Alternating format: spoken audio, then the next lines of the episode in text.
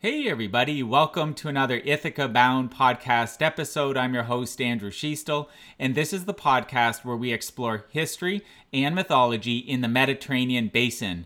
Today I'm joined with Dr. Gerald Hawting for a conversation about the Umayyad Caliphate's hegemony in the Mediterranean basin. Dr. Hawting is a British historian and Islamicist. He is emeritus professor at SOAS University of London, based in the UK. He has written numerous publications over his career, including the book The First Dynasty of Islam, the Umayyad Caliphate, AD 661 to 750, which was published by Routledge. And he joins the show today from London, England. Welcome to the call, Gerald. Thank you, Andrew. So, what was the Umayyad Caliphate, Gerald? Right, very briefly, uh, the Umayyad Caliphate is the name that we give to uh, a particular dynasty of caliphs that ruled in the Middle East and the Mediterranean world from uh, about 661 until 750. Uh, the caliphate, as many listeners probably know, but it's probably worth going over it again, the caliphate was an institution that came into existence uh, in Arabia in 632 following the death of the Prophet Muhammad. Uh, when he died, he left no arrangements for succession to, to himself. He was both a prophet and a political ruler at the same time, a religious and a political ruler. Uh, were, he left no arrangements uh, about who should su- succeed him, and his followers met in something of a crisis and came up with this idea that uh, one person should be named to follow him. And they called that person the caliph, or in Arabic, the khalifa. Uh, in English, we call the institution the caliphate. In Arabic, it's the khilafa. Um, and that institution lasted from 632, the death of Muhammad.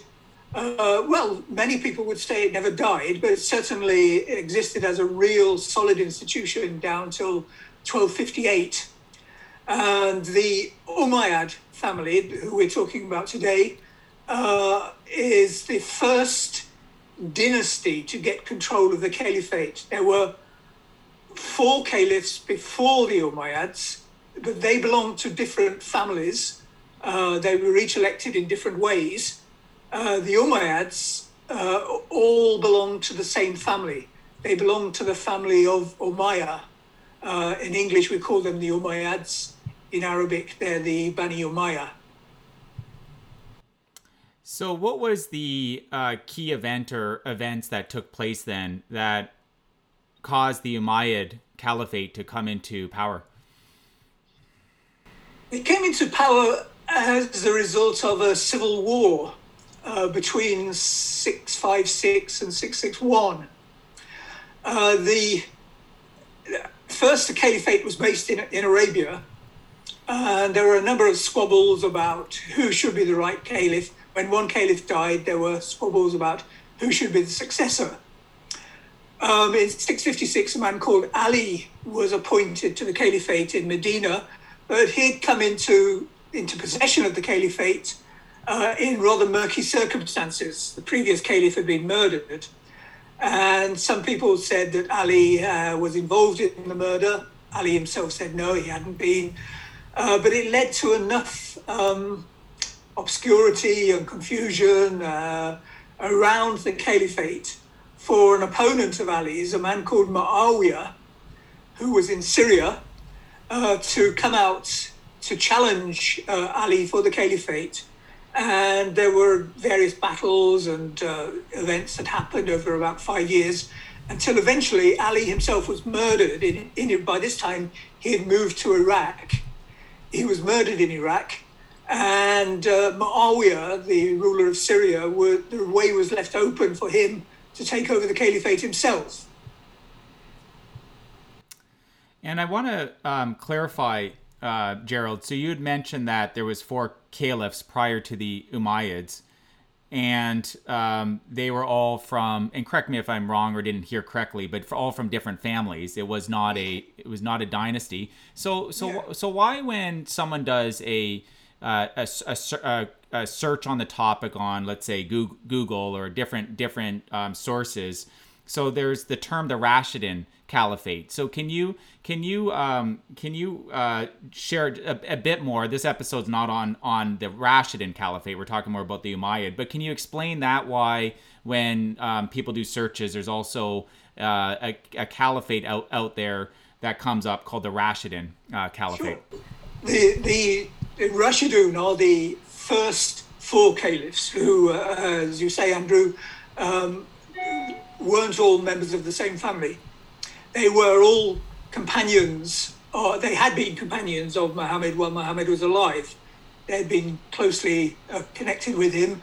Uh, some of them were, were even relatives to him, either by blood or by marriage they're called the Rashidun they, because in the Islamic tradition they are regarded as rightly guided, at least by the Sunni Muslims, they're regarded as rightly guided. Uh, they, that means that they ruled according to the uh, ideas and the regulations that they had known from Muhammad himself. So they have a sort of legitimacy uh, which comes about because of their connection with the Prophet Muhammad. Uh, that ends when they are when, when that period comes to an end and the Umayyads take over. The Umayyads were, um, although they were more distant relations of Muhammad, uh, they weren't closely connected to him. Uh, the, the importance, though, of, of the Rashidun period, the period of the first four caliphs, is that it was under them that the conquest of the Middle East had taken place. When Muhammad died in 632, uh, the state that he had founded was uh, confined to Arabia.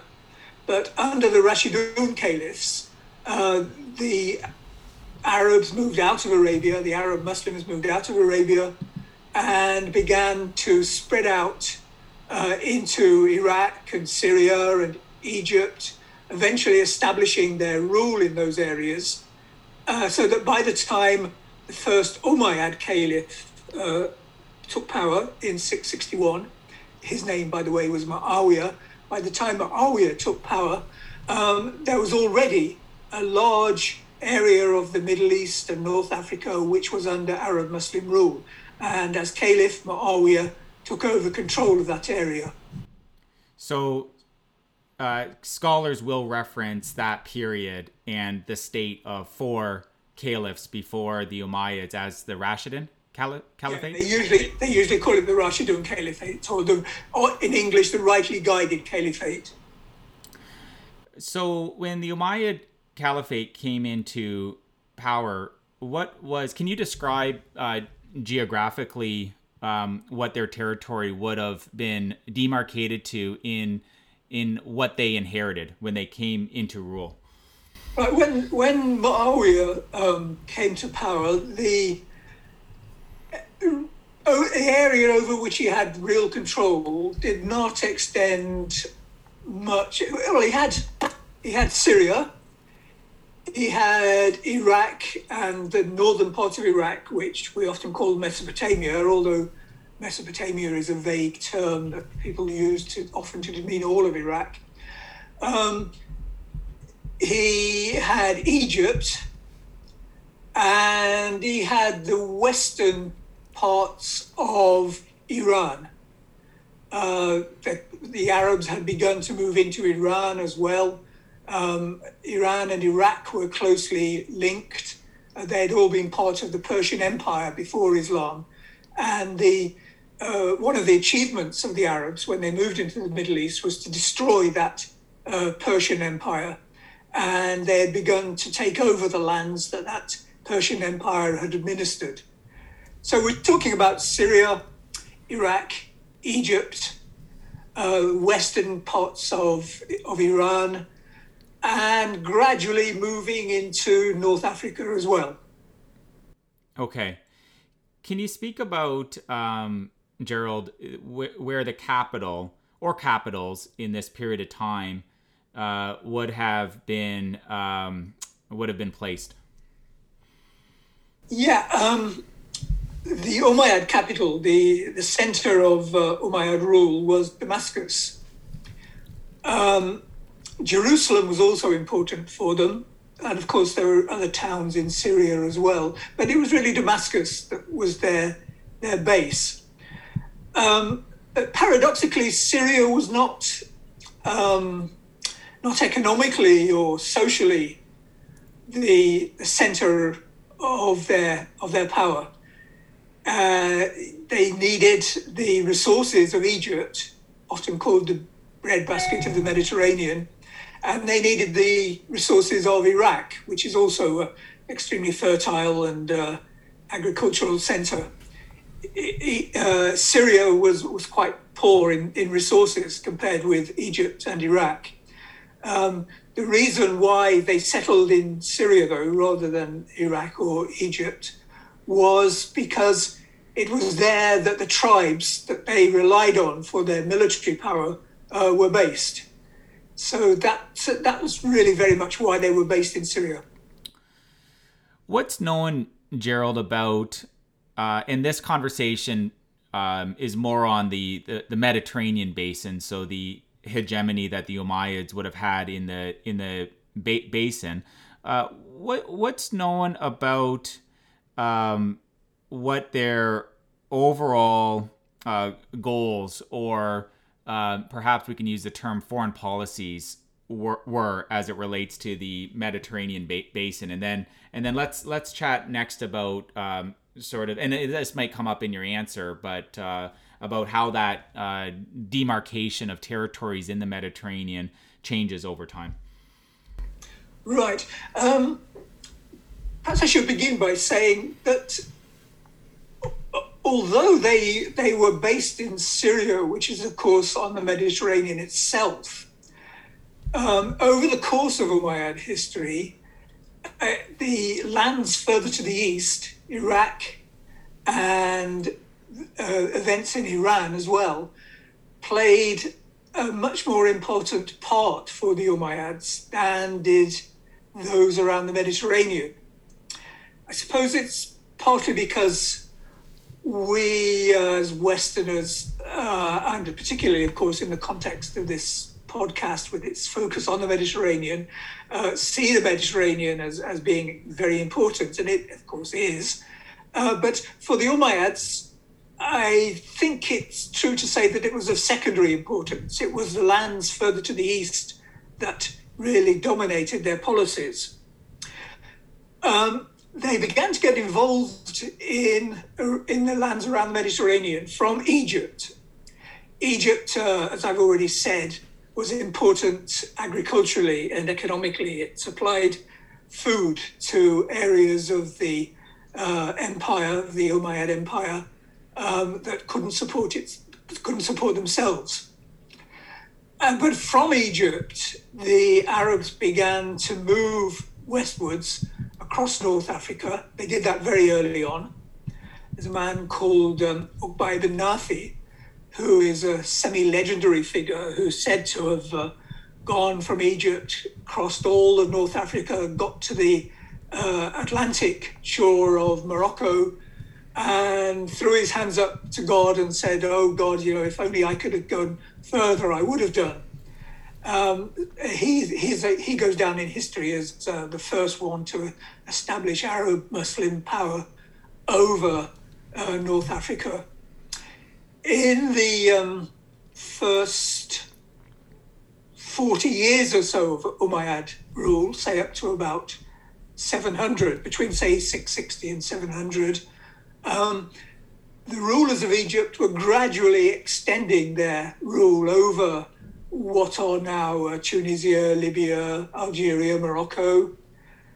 And of course, then from um, the beginning of the of the eighth century, 711 to be precise, they crossed over from Morocco to uh, Spain, and that started the uh, the Arab rule in the southern and central parts of Spain, the area that the Arabs themselves call Andalus, and which is commemorated, of course, in the Spanish province today of Andalusia.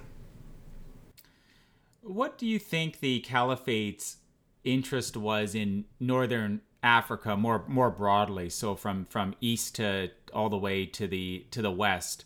What what do you think their interest in in expanding their territories were? And as they did this expansion, was it largely un, undefended, or were there um, major um, wars or battles or key conflicts that you want to highlight?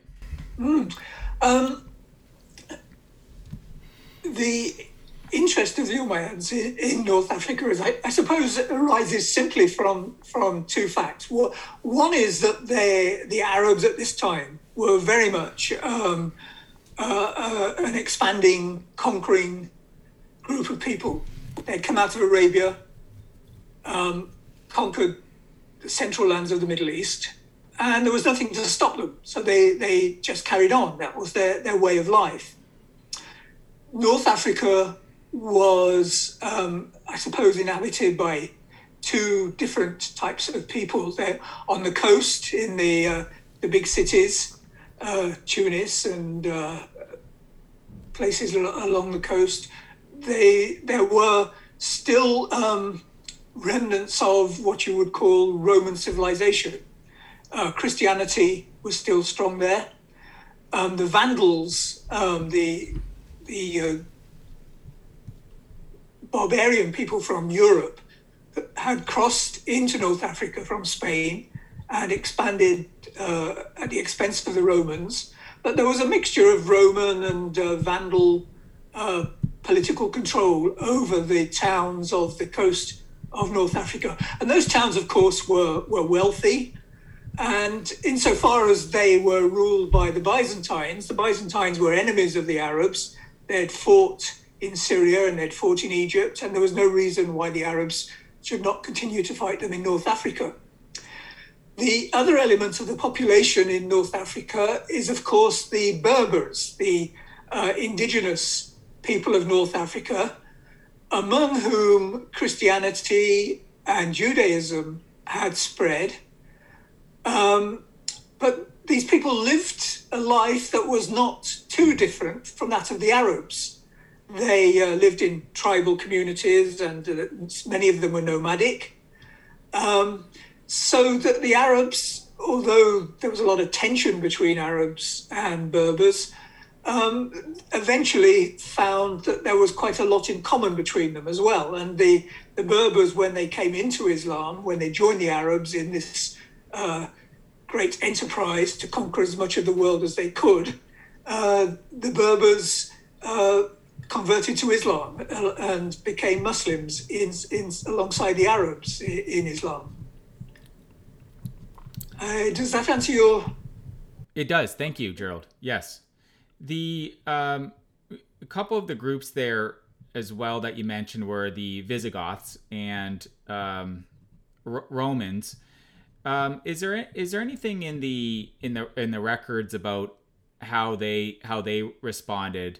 Um, and I think and I guess more more broadly, um, as this expansion was happening through northern Africa, was this a, a case of many many people staying and uh, assimilating and incorporating into uh, the way of life of the Umayyad Caliphate, or is there a, a, a, lot of evidence, and, and maybe it's a it's a spectrum and it falls somewhere in between, but or was there a lot of evidence of uh, displacement, so so people leaving those those areas? Mm. Um, the Berbers, of course, stayed. They, they really had nowhere to go. Uh, Byzantines um, withdrew when they were defeated. They tended to withdraw back to Constantinople, well, to the lands dependent on Constantinople. Um, that's not to say that the cities immediately changed their character, um, but this is the period following the Arab conquest, the first two to three hundred years following the Arab conquest, when Christianity dies out in North Africa. As, as, as you know, before um, Islam came, North Africa was extremely important in the history of Christianity. It's the place, after all, where St. Augustine lived and wrote his uh, City of God. and many other famous uh, early Christian thinkers and writers came from North Africa. But it was um, following the Arab conquest that that uh, Roman Christian civilization began to die out in North Africa and was replaced by the Islamic one. The people that chose to stay, the various populations, um, what was the Umayyads' uh, official policy then towards governance for the, the populations in in uh, northern Africa? The Umayyads were mainly interested in collecting taxes. They um, they saw their subjects as the support for the Muslim Arab elite. The idea was that, uh, at the very beginning at least, the idea was that uh, an Arab Muslim elite would be uh, supported by the taxes of those that they had conquered. And um, basically, that's, that's what administration was it was uh, raising taxes, using those taxes to support the army and uh, the elite who lived in Syria. Uh, and of course, the, the, governors and the local uh, elite of, of, the Arabs as well. Um, beyond that, there, at the beginning, there wasn't much interest in these conquered peoples. Uh, if you read the Muslim accounts of this early period of their history, you find very little reference to the conquered people. Uh, it's nearly all to do with what is going on among the Arabs themselves and their quarrels and their, their friendships and their battles. Uh, very little about, very little to give you an idea that they were simply a minority living among a majority population that was not Arab and not Muslim. Over time, that changed because over time, more and more of the conquered people began to identify themselves as Muslims. Uh, they entered Islam, and that posed a problem for the Umayyads because as more people entered Islam, a big pro- the question was were those people going to be taxed? Uh, they, they, they now claim to be Muslims and to have the privileges that other Muslims had, uh, among them the privilege of not paying taxes. But of course, if the Umayyads allowed that, that would shrink the taxation base on which they depended, and uh, the finances of the state would fall into huge disrepair. So this was the main, one of the major problems that the Umayyads faced over the 90 years or so of their rule.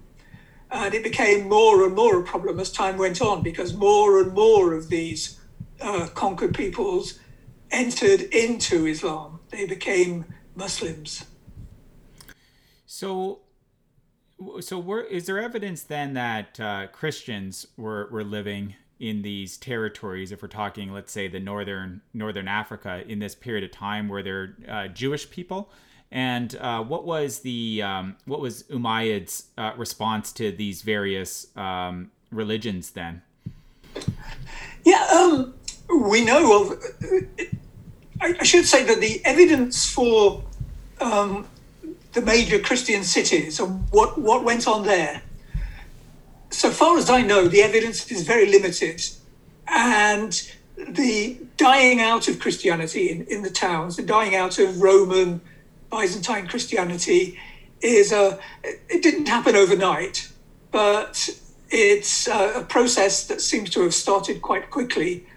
And um, we, we, just don't have very much evidence about how, when it, when it was taking place in, in the towns of the Mediterranean. Among the Berbers, um, as I say, we, we do hear about Christians and Jewish Berbers before Islam. Um, some early on in the in the Umayyad period, there are revolts by the Berbers against the Arabs. Um, uh, as the Arabs are extending their rule over North Africa, we hear of um, the Berbers fighting back and sometimes the leaders of these Berber uh, of the Berber resistance, sometimes they're identified as Christians, sometimes as Jews. Um, so, uh, but eventually the Berbers themselves uh, uh, seem to have become entirely Muslims.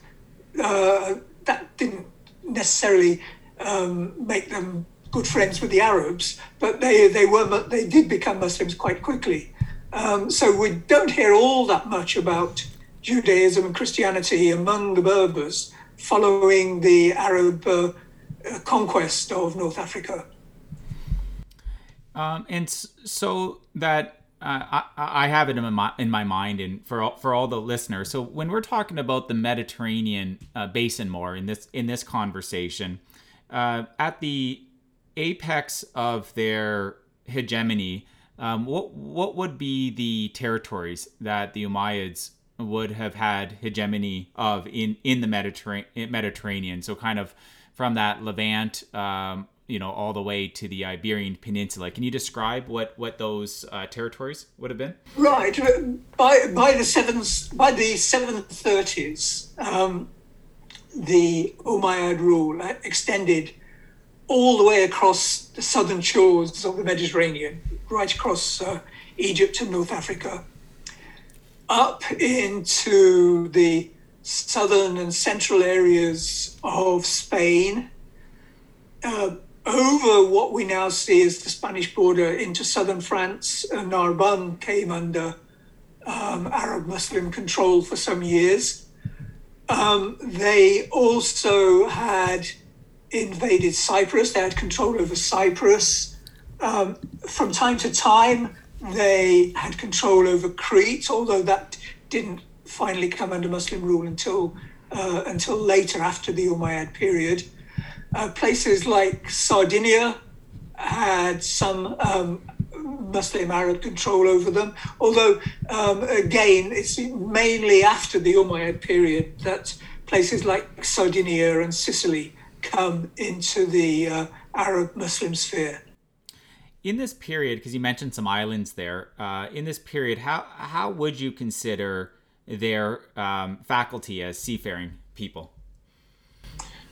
Um, they did pretty well, consider, considering if you, you, think of Arabs as people who ride horses and herd camels um, and live in pretty dry um, desert places. Um, of course, they didn't uh, they didn't turn themselves into sailors, at least not overnight.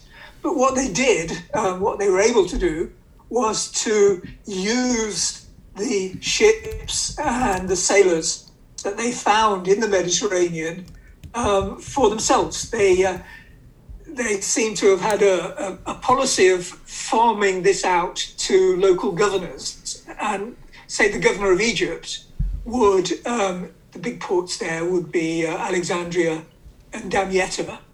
And the governor of Egypt would look after those ports and the ships, and he would recruit sailors to man those ships. He would use some of the income from Egypt to finance the building of ships. And of course, the big thing about Egypt is that it doesn't have very much wood, and so all your all your wood has got to be brought in from abroad, uh, from places like Lebanon.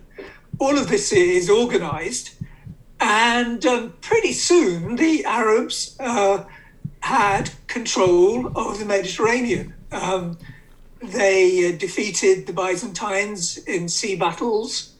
Um, they were able to besiege Constantinople because of their mastery of the sea and they're getting control over the uh, Bosphorus Straits. Um, so, yeah, I mean, it's one of the, the big big surprises of this this period is the way in which this um, nomadic people from the desert um, managed to turn the Mediterranean into their lake, I suppose. Something that lasted until the rise of the Italian republics much later.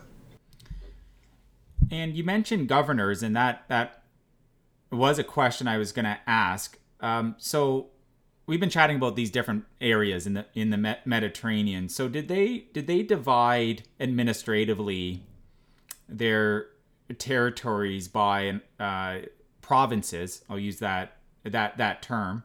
Um, and I'm uh, uh, and there might be a uh, obviously a, a, term in a different language that in Arabic that they would have used. Were they dividing the um, the territory up into provinces? You mentioned the term governors. So can you speak a little bit about that? How administratively they divided up the their their their territories in inside of provinces and and and uh, and governors and how that that would have worked administratively. Yes, um, the the Caliph in Damascus appointed governors to the main provinces of the empire. So there was a, a governor in Egypt, a governor in Iraq, and those um, main governors would then appoint often would often they would do it. Often the caliph himself would do it.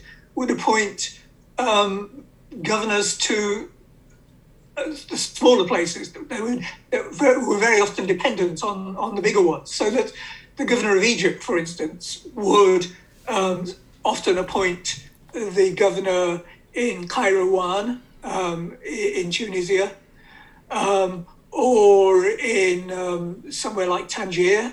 Um, they would be dependent on the go- sometimes they would be dependent on the governor of Egypt, sometimes on the caliph himself. Uh, but of course, the, the empire was so huge by by this time, um, and means of communication compared with with modern times were were quite primitive and slow. Um, it's one of the um, great miracles of, of the period, I suppose, that somehow um, this huge empire was able to hang together through this network of governorships. Um, occasionally, a governor would, would try to kick over the traces and oppose uh, the caliph, but that didn't happen as often as you might have thought. Uh, and usually, you know, the, the governors remitted their taxes to the central government in, in Iraq, um, uh, sorry, in, in Damascus. Um, one of the big examples, of course, of this is following the Umayyad conquest of Spain, um, which you get the impression was carried out pretty much independently by, by local people. First of all, by this guy Tariq, who crossed over from uh, Morocco into Spain, and then by his boss, um, who was the governor of North Africa, a man called Musa or Moses. Um, he once Tariq had established himself in Spain, Musa went beetling off after him and said, "Hey, look, you, uh, you know, you've done this without my permission." But you had the impression that neither of them were particularly dependent on the caliph. But then, um, having established themselves in Spain and achieved some quite big victories over the uh, over the, the Visigoths in Spain. Um, having done that, they were recalled by the caliph in Damascus. And you might have thought that they, they could have said, Oh, blow you, we're here in Spain. We're quite happy here. We're not coming back. But no, they obeyed the caliph and they went back uh, and were humiliated when they got back for political reasons. Um, it, it just shows you, you know, that this network of uh, the caliphate and the govern and the governorships that were dependent upon it were it was really quite effective, and uh, it's not easy for us at this distance to understand quite why it was so effective. Why was it that somebody in Damascus could tell somebody to come from Cordoba in Spain, and that person would do it? And for the, everyone listening, uh, an entire episode um, ha- has uh, occurred in the in the past on uh, some of those events that uh, Dr. Hawting is uh, describing there. So on April 9th, 2021, an episode was published with uh, Dr. Brian Catlos on the Umayyad Caliphate gaining hegemony in, in Iberia. So, Gerald, you mentioned um, it sounded like there was a lack of uh, awareness from the central government that that ev- invasion from northern Africa to the Iberian Peninsula was going to occur. But then in other respects, it sounds like there was quite a bit of coordination with these various provinces set up and the governors and the tax collection and such. How would you describe what the level of coordination was uh, in these regions um, during this period of time. There's uh, quick, you know, quick math. I guess the the caliphate was in power not a uh, so a hundred and a hundred or so years, so six six sixty one to seven fifty. So almost, I guess that's almost a hundred years, right? Yeah, about ninety years, something like that. Yeah. Yeah. So it's not it's not a few years, but it's also not several centuries. So how would you? Um, and they're probably inheriting certain things that would have existed. Uh, from the the Rashidun period, but how how would you reconcile that and describe what you feel the level of coordination was within the government? Um, it very much depended on individual caliphs and individual governors. Um, sometimes they were related by family ties, sometimes not. Sometimes they had uh, very strong links, um, and sometimes not. Um, the caliphs, I said, you, you have the the impression from reading the uh, the accounts of the period, you have the impression that the caliphs um, were quite careful in their appointment of governors. They had to um, take account of local conditions, particularly of the uh, factions in the army that existed in different parts of the empire. And they chose their governors either to favor the dominant faction or else to keep a balance between rival factions in a particular province. Um, this seems to be the, the sort of main consideration that they have when they're appointing their governors. Um, there are one or two governors who, who stand out as being um, particularly close to the caliphs. Sometimes the governor of Iraq almost seems to be a second caliph, um, ne- ne- never claiming the caliphate, never making a bid for independence, but doing things like minting coins locally, um, always with the caliph's ne- uh, the uh, always uh, in subordination to the caliph in Damascus, but nevertheless having having local mints and taking um, taking his own decisions about what's going to happen in the east. Um, I, am not quite sure whether that's what you were getting at by coordination, or did you have something else in mind? Oh no, that's completely fine, Gerald. It was it was purposely broad. It's just uh, you know something a thought I had, right? Because I've heard I've heard that before that scholars believe there there wasn't knowledge of, uh, um, beforehand with the caliph knowing that the caliph of the time knowing that in the eighth century um, the Iberian Peninsula would be invaded. But then on other uh, on the other side of things, it sounds like there's a lot of coordination. So I just wanted to hear what what your thoughts were on that type of broad question. I, th- I think we have to remember, of course, that these lands that the Arabs conquered were lands of ancient uh, civilization and uh, political power. So that the Arabs didn't come into a, a wilderness. They they didn't have to build up their administration from scratch. In many ways, they simply took over what they already found. And that included things like um, personnel, coins, uh, languages that existed already there, the languages of administration like Greek and Persian. Only gradually were they changed into Arabic. So they, they weren't, um, you know, the Arabs were not building up from the ground, as it were. They, they, they had plenty of things that they inherited when they moved into the area. Is anything left in the records about how much the uh, caliphs during this period of time would have would have traveled uh, with, with, a focus on the on the Mediterranean? Is there any sense of if uh, caliphs traveled uh, much in these areas? So far as I know, they they never did. Um, occasionally, you hear about a caliph going to Iraq, um, but the only other place that they go to is down into Arabia to uh, to Mecca and Medina. Um, I don't know of any.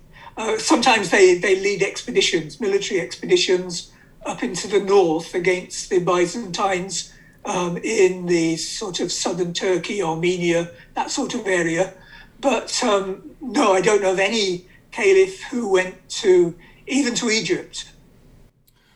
Uh, co- coinage. Working our way into some closing questions, Gerald.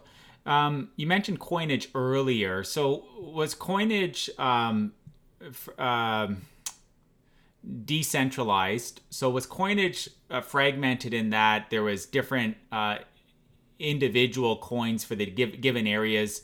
A lot of it was already in existence when the Umayyads came into existence, and um, to what degree did a uh, did a centralized type coinage currency system exist?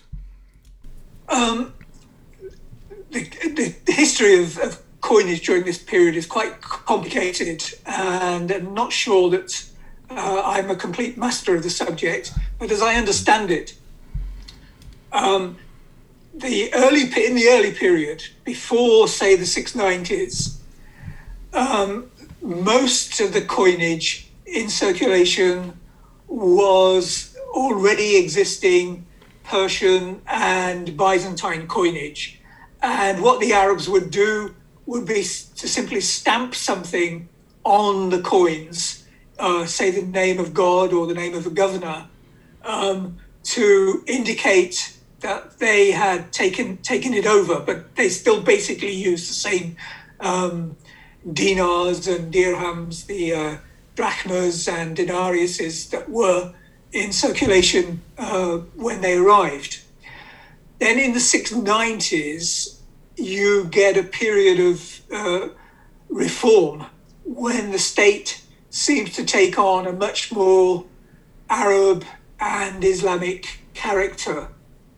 And it's during this period that the caliphs introduce a coinage that is distinctively Islamic.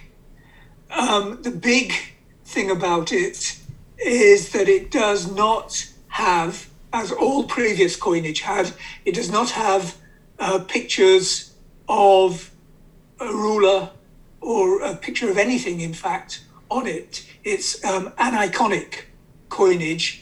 Uh, it has only inscriptions, um, statements of the Islamic faith. There is uh, no God but God, and Muhammad is the messenger of God. And this becomes the model for Islamic coinage from that time onwards.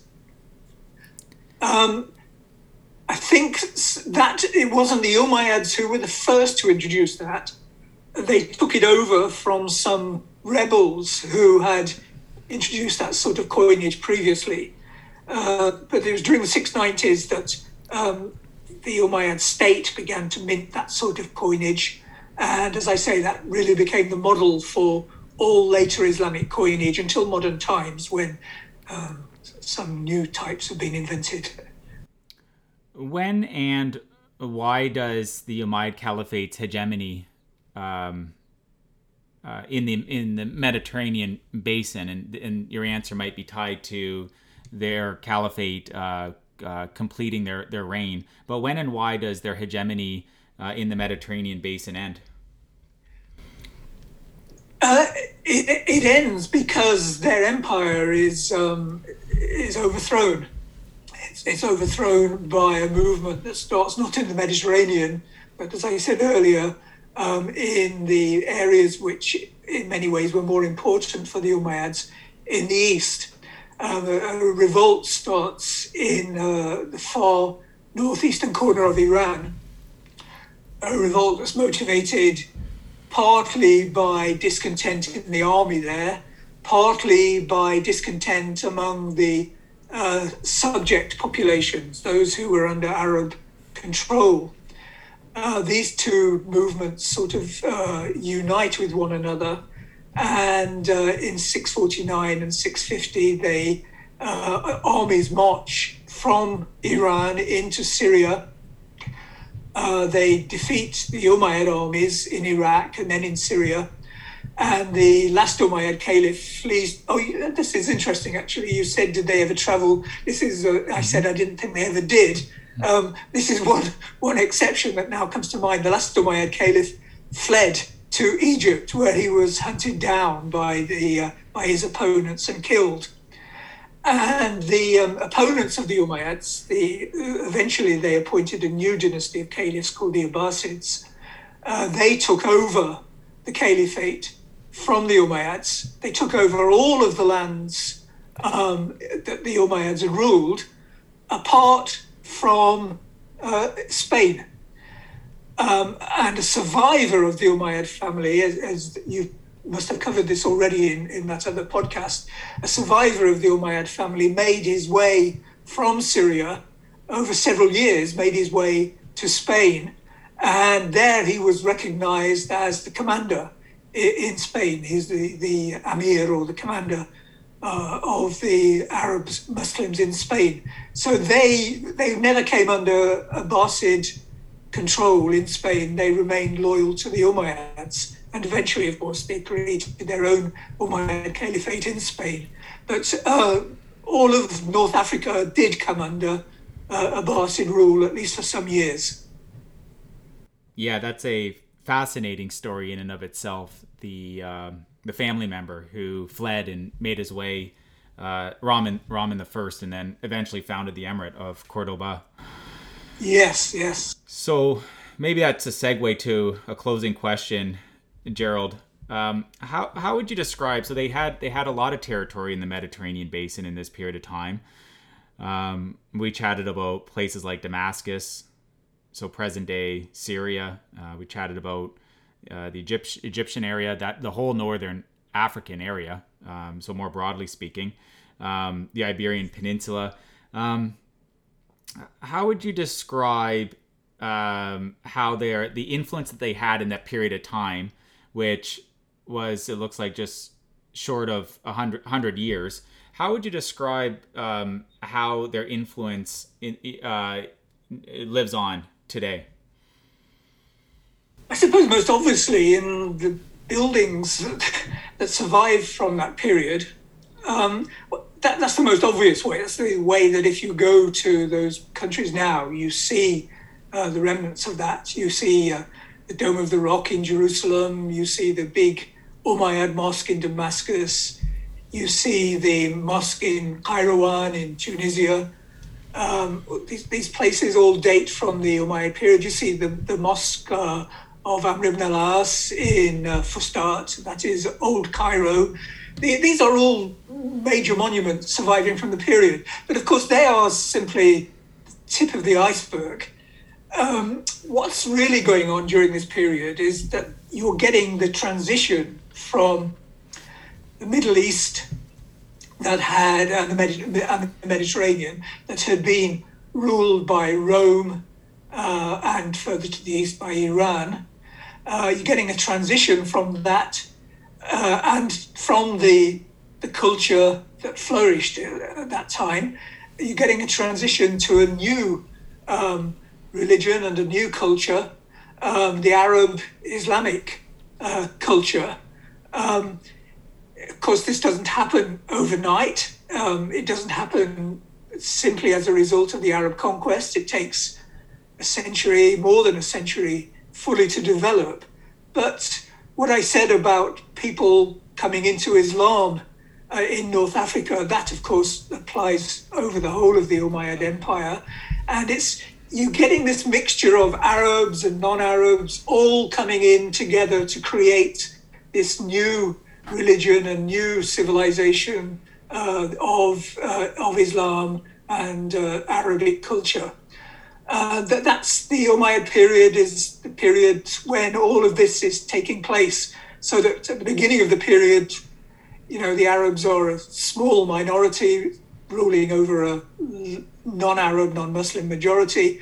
By the end of the Umayyad period, we don't have precise figures, but you can be you can say for certainty that with some with some certainty that Arabs and Muslims formed a really major part of the population by the end of the Umayyad period, and with that went this new um, civilization and new religion.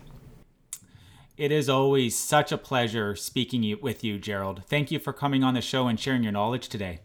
It was a pleasure, Andrew, and I hope uh, your listeners enjoyed it. So, again, everybody, the book that I mentioned at the start of the episode that Dr. Hawting wrote, and it's very germane to the conversation that we just had The First Dynasty of Islam, the Umayyad Caliphate, AD 661 to 750. I'll drop a link to it in the show notes on the ithacabound.com's associated subpage to this episode. Gerald and everybody listening, as always, wishing you a marvelous journey. Bye for now. Bye for now. Thank you. Hey again. If you enjoyed today's episode, please subscribe to the podcast, and I wish you a bountiful rest of your day. Bye for now.